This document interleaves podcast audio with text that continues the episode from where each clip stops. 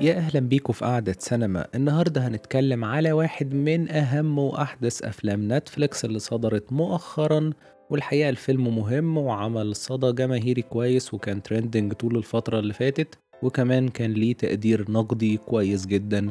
وهنناقشه زي المعتاد بحرية حرق. وهو فيلم The Good Nurse. فيلمنا من بطولة جيسيكا تشاستين وإيدي ريدمين اتنين أوسكار winners ومن أهم الممثلين حاليا.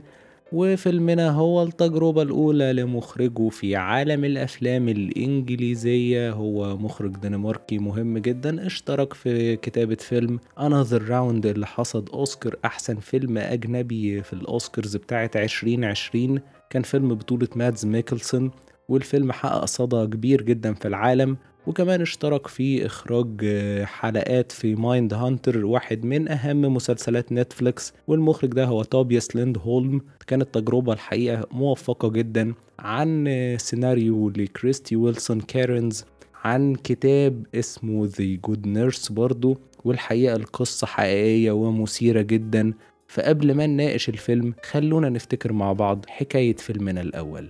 الفيلم بيحكي عن إيمي الممرضة اللي بتعاني من مشكلة صحية تحديدا في القلب ومضطرة تشتغل علشان يبقى عندها تأمين صحي. بس ده هيحصل بعد ما تقضي فترة محددة من الشغل في المستشفى اللي بتشتغل فيها. وخلال الفترة دي بينضم للمستشفى تشارلي الممرض اللي بيساعد إيمي في اجتياز الفترة الصعبة دي لحد ما تحصل على التأمين الصحي. بس مع ظهور تشارلي بيحصل وفيات مفاجئة في المستشفى وبشكل مريب جدا. ومع الوقت بتبدأ إيمي تربط بين تشارلي والأحداث وتقرر إنها فعلا تساعد الشرطة في تحقيقاتها وتستغل صداقتهم وإعجاب تشارلي بيها في بيه.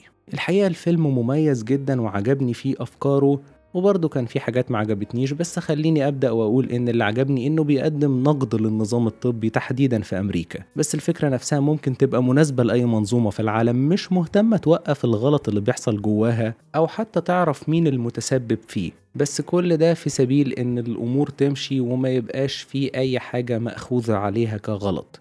يعني هنا ولا مستشفى اشتغل فيها تشارلي راضية تعلن الحقيقة وتدينه أو تحقق بشكل سليم في اللي حصل. وآخر مستشفى واللي هي قابل فيها إيمي ما كانتش راضية حتى تحقق وتعرف مين المتسبب في اللي حصل.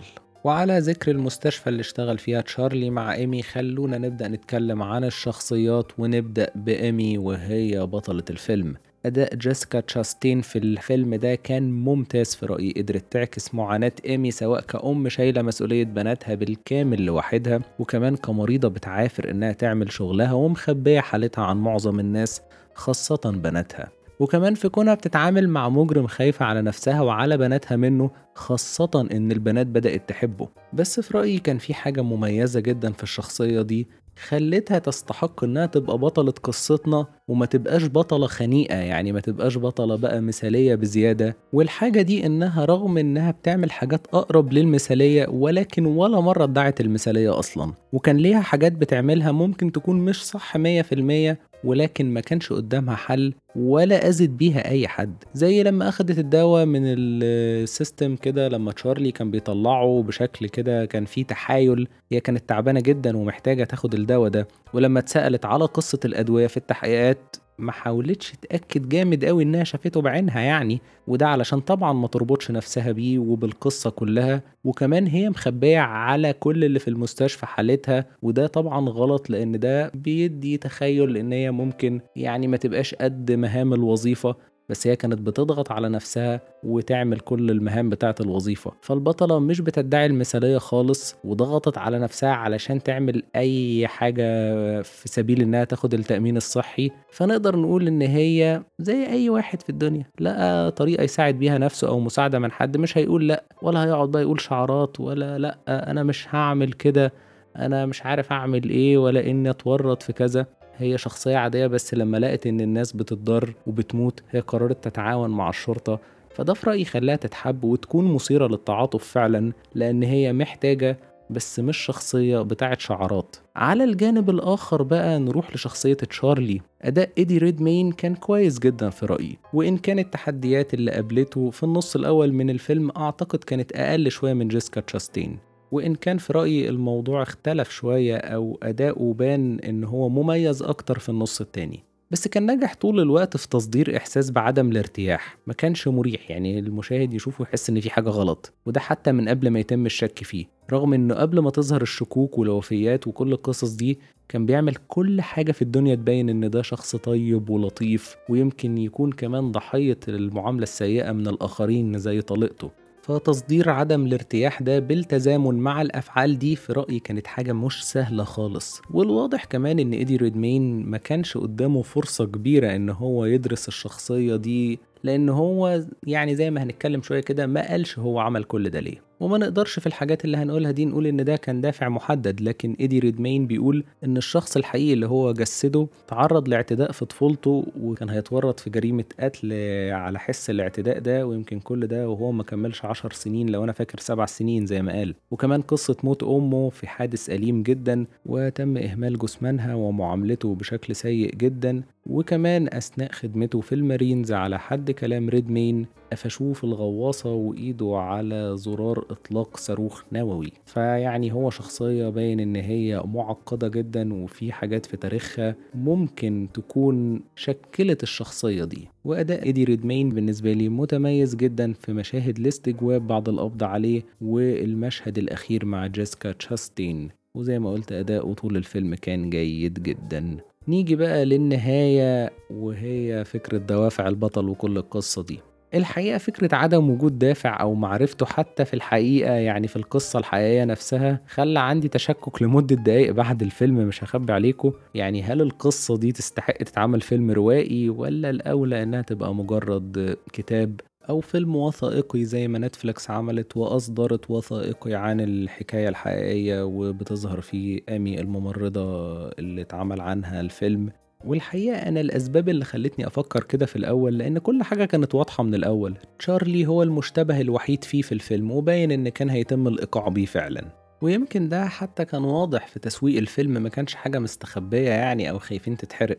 فبما إني معرفش القصة كنت حاسس بقى إن النهاية القوية أو الحاجة اللي مستنيين نوصل لها هو الدافع بتاع القاتل ده. بس على الجانب الآخر أنا برضو ما كنتش قادر أنكر إعجابي بالفيلم لأن كان فيه جودة عالية جدا على مستوى الصورة وحتى شريط الصوت وتميز في أسلوب السرد والتمثيل. بس لما فكرت شوية حسيت إن اللي أنقذ الفيلم وخرجه من المأزق ده هو فكرة إن الفيلم ما كانش مهتم بوحشية تشارلي بس لأ كمان أظهر بطولة إيمي وإصرار الظباط بس الفكرة هنا إن مع وجود حد قاتل بقى وقاتل متسلسل كمان قتل عدد رهيب يعني ما يقارب الربعمية ده اللي بيقال إن هو شبه مؤكد. وفي اعتقادات إن يعني مئات ويمكن العدد أكبر من الربعمية. كان بسهولة يبقى تشارلي بقى هو محور الفيلم واللي يعني بنتكلم عن مدى توحشه ومدى خطورته وإزاي بينفذ جرايمه وده اللي تقريبا مخرج الفيلم أكده لما بصيت على الحوارات اللي عملها لأنه قال إن هو ما كانش عايز الفيلم يبقى مظلم واشتغل مع كاتبة السيناريو لحد ما وصلوا للي شفناه. فالحقيقة الفيلم كان ذكي جدا في التعامل مع الحكاية دي واستخدم سردية حلوة وعرف إيه اللي يبروزه وإيه اللي مش أساسي يظهر على الشاشة زي لحظات تنفيذ تشارلي للجريمة مثلا. لأن ده كان هيوقعه في مأزق إن زي ما قلت يعني إحنا في الآخر مش عارفين ده بيعمل كده ليه. وبرضه اللي لا يقل أهمية عن الدافع هو إزاي شخص زي ده ما تمش توقيفه ومحاسبته طول الفترة دي. وفي العدد المهول ده من المستشفيات اللي اشتغل فيه أكتر من عشر مستشفيات فيهم جرايم يعني رهيبة. وهو زي ما بنقول كده يعني شخص مختل. فيعني الحكاية تستاهل تتحكي. حتى لو الواحد أحبط شوية من فكرة عدم وجود الدافع خاصة إن إحنا متعودين مع كتير من الأفلام الجيدة اللي بيكون محور أحداثها جرايم أو بطلها قاتل متسلسل إن هو بنعرف هو عمل كده ليه أو حتى كيفية تنفيذ جرايمه. آه هنا كان الحكاية واضحة بس إحنا ما كناش داخلين قوي في أجواء الجريمة. إحنا كنا داخلين في أجواء توقيفه. فأعتقد إن الفيلم كان قدامه قصة في رأيي بطولية اللي عملته إيمي بطولي بكل المقاييس superhero بدون ما تكون superhero يعني. حاجة عظيمة تستاهل تتخلد في السينما فعلا وتعامل بذكاء مع مشكلة الدافع بتاع القاتل خاصة إن إحنا يعني تعشمنا جامد إن إحنا نعرف الدافع بتاعه.